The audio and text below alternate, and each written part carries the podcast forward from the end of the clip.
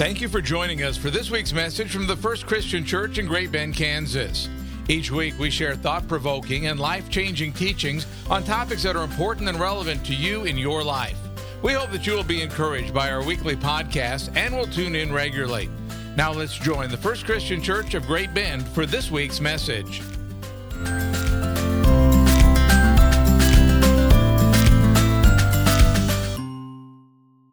So today we are in week four of our Advent sermon series called Luke's Christmas. And, and as you guys know, really all we're doing in this series is simply walking through the Christmas story according to the Gospel of Luke to get at and hopefully experience the real meaning of Christmas. So now that we have made our way through the first part of Luke's Christmas, what I hope you are starting to see is how this story is building towards a climax. Or how, like a good book or movie, builds tension and excitement into the plot line to get us ready for what's most important. This story has been building towards an event that is so big that nothing's ever going to be the same again. In the Zach and Liz story, we discovered that God was going to give this old, barren couple a child who, who would go on to change the world which was then an excitement that is taken to the next level as Mary encounters the angel Gabriel. And this angel tells this 12 to 15 year old girl that not only is she going to be impregnated by the Holy Spirit, but she's going to give birth to God. And just when he thought it couldn't get any bigger than that, Luke tells us about this spirit filled baby jumping for joy in his mother's womb. And Zach and Liz actually going on to have a child who would then be God's the, the opening act to God's grand entrance into the world, which is then capped off by Mary and Zechariah being filled with the Spirit of the living God, proclaiming that not only is the creator of the universe about to show up, but that the reason he's coming is to save us. Or is to take this world as it is and all of its sin and evil and darkness and death and begin to make things right or like a drum roll getting faster and faster and louder and louder as it builds towards climax. These events are building our anticipation and excitement to prepare us for what's about to happen next, which means at this point in the story, you should be sitting on the edge of your seats because you can't wait to hear what's going to happen next. How are you going to beat what has come before it? How is it going to be any bigger, right? But here's the strange thing about this story. Just when we get to the point that we have been waiting for this whole entire time, right? The climax, this is what we find. In those days, a decree went out from the Emperor Augustus that all the world should be registered. This was the first registration. and was taken while Quirinius was governor of Syria. All went to their own towns to be registered. Joseph also went from the town of Nazareth in Galilee to Judea, to the city of David called Bethlehem, because he was descended from the house and the family of David. Or notice that as we have finally gotten to the part of the story that we have all been waiting for, what we discover is not more miraculous and amazing things taking place, right? That's where it was headed. At least that's what it seemed. But instead are told about how Mary and Joseph are being forced to travel from Bethlehem, excuse me, from Nazareth to Bethlehem to register for the Roman census. Or the picture we're given here, as Luke's supposed to be getting into the good stuff, is not something spectacular like the Roman emperor making a trip to the outskirts of the empire to, to welcome God into the world, but instead, this emperor speaking a command, which then in turn forces Mary and Joseph. And, and Mary is nine months pregnant at this, pregnant at this point to make a seven day trip back to Bethlehem to be counted. And the reason they're being counted is so that eventually they can be taxed. Right? This is all about taxation here. And there's nothing spectacular about that. Which in turn is a situation that doesn't get any better when they finally arrive in Bethlehem because while they were there, while they're away from their family and friends, the time came for her to deliver her child. The time came for Mary to give birth to this boy. Now, of course, today, most of the time, the birth of a child is a joyous and relatively safe event that people get really excited about because it really doesn't get much bigger than having children today. Right? I mean, that's, that's one of the biggest things you will experience in your life. But what you need to keep in mind about giving birth in the ancient world is that even though it was exciting, even though it was something they looked forward to, it was also a very scary and dangerous endeavor, especially for the mother or according to some scholars, the death rate among newborn babies at that time was more than 70%. That's right. It is estimated out of 100 births in the ancient world, 70 infants died. And that's not even taking into account the death rate uh, among women who gave birth at that time. So, what that means for Mary and Joseph which we usually don't think about because we like our Christmases warm and fuzzy, is that the birth of Jesus was not some warm and fuzzy event in a birthing suite with angelic music playing in the background. It was a difficult, painful, scary event where they had to worry about the survival of both Jesus and Mary which, by the way, is something they're experiencing, not at home surrounded by their family and friends. That's how it worked in the ancient world. But it's something that's happening to them in a barn because the local hotel is full. And again, this is anything but spectacular.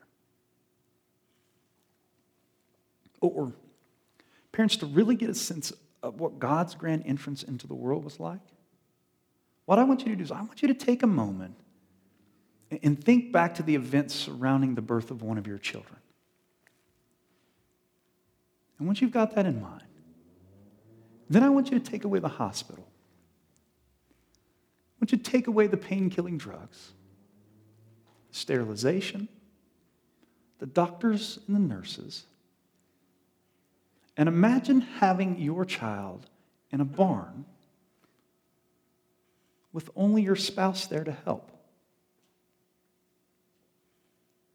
Because that is how the creator of the universe made his grand entrance into the world.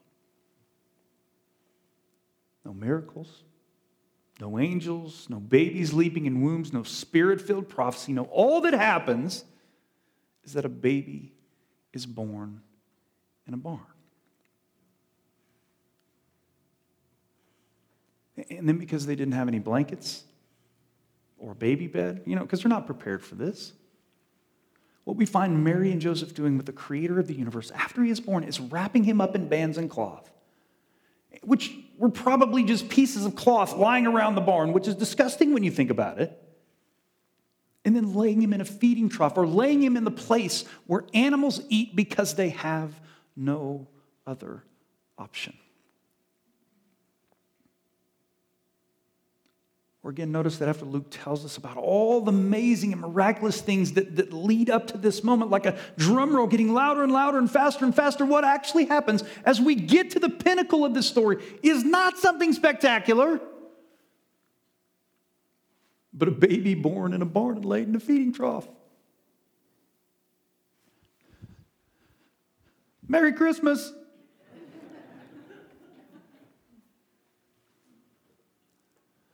The amazing thing about this story is that if you have eyes to see what's really going on here, you will realize that the not so spectacular is actually the point.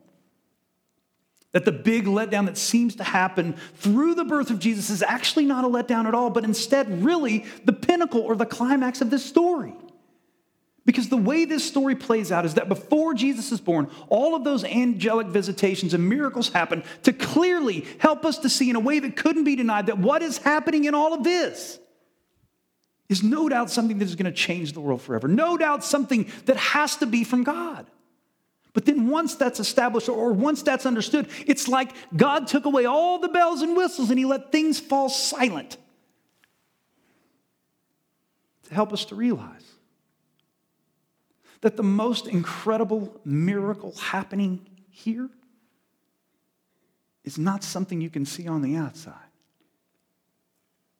It's God becoming one of us. or in this seemingly unspectacular and scary event, what is actually going on here is that the creator of the universe is stepping down off his throne of power and glory and might to become a helpless human baby boy. The God, the creator of all of this, the Alpha, the Omega, the beginning and the end, is emptying himself of all of that to really become fully human. And you don't need bells and whistles for that, right? That's as big as it gets. In fact, you need to take away the bells and whistles to begin to see just how miraculous that really is. And the funny thing is, to me at least, is we tell this story, we think about this story like it's normal, like it's not drenched in the miraculous like it's not the most amazing thing we have ever heard on the planet. And we've got to get past that. We've got to see this story for what it really is one of the biggest things to happen in the history of the world. But what takes this miracle even further than all of that is that as you follow the story of this child as he grows up, or, as you follow the life, death, and resurrection of Jesus in the Gospel of Luke, what you'll discover on a closer reading is that the reason all of this is happening, or the reason why God has emptied himself to become human, is not only to take this world as it is and begin to make things right, which is what we talked about last week, but most importantly, the reason God has done this is for you and everyone else who has ever lived. Christmas is about you. God was thinking about you when He did this because what God longs for more than anything else in His existence is to know and be known by you. That should take your breath away every single time you think about it. Or what Luke is trying to get us to see through this unbelievable story is that our God, because of his unconditional love and longing for every single one of us, was actually doing whatever it takes so that we could know and be known by him. Come on, people. We just act like, oh, that's normal. That's normal, yeah. Creator of the universe, we know him, yeah. Come on. That's what Christmas is all about. And here, here's the other thing about this this is the other mind blowing thing that we just take for granted this time of year. You want to know how you find this God who was born into the world? You don't have to go searching high and low. You don't have to read all the theology books. You don't have to do any of that. All you have to do right where you are, no matter who you are, what you've done, where you've been, is just cry out Here I am. Oh God, come. Here I am, O God. Help. Here I am, O God. Save me. Here I am. God, deliver me. Set me free. Or ultimately, what Christmas is all about. And I'm pretty sure it's something we all need to be crying out every single day. Maybe the first thing we do in the morning. Here I am, O God. Help. Here I am, O God. Save me. Here I am, O God. I invite you into my life. Let us pray.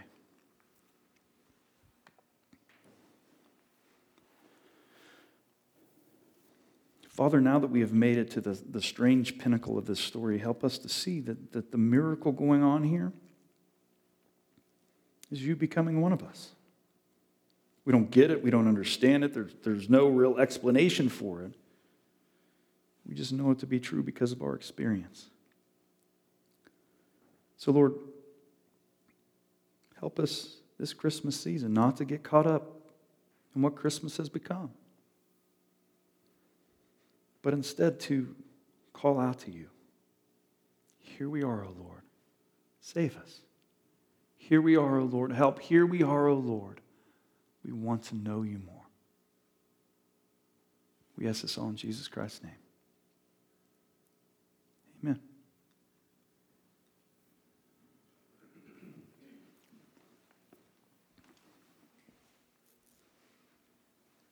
And now, in response to what Christmas is really all about, we, we come to this table. On the night when Jesus was betrayed, he took a loaf of bread. He blessed it and he broke it and he said, Take, eat, this is my body broken for you. Then, in the same manner, after dinner, he took the cup and he blessed it. He says, This is the cup that is poured out for the forgiveness of sins. Every time we eat this bread and drink this cup, we do so in remembrance of our Lord. And so, as we come to this table today that, that represents the death and the resurrection of the one who was born into the world, may we call out, Here I am, O Lord. Meet me here. Let us pray.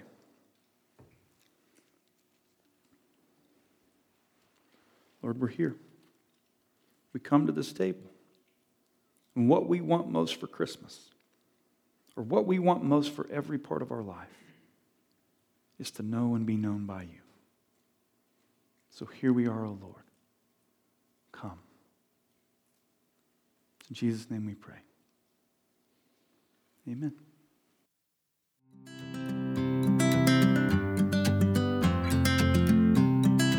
You are invited back next week for another life changing message from the First Christian Church of Great Bend, Kansas. Please check out our website at www.fccgbk.com.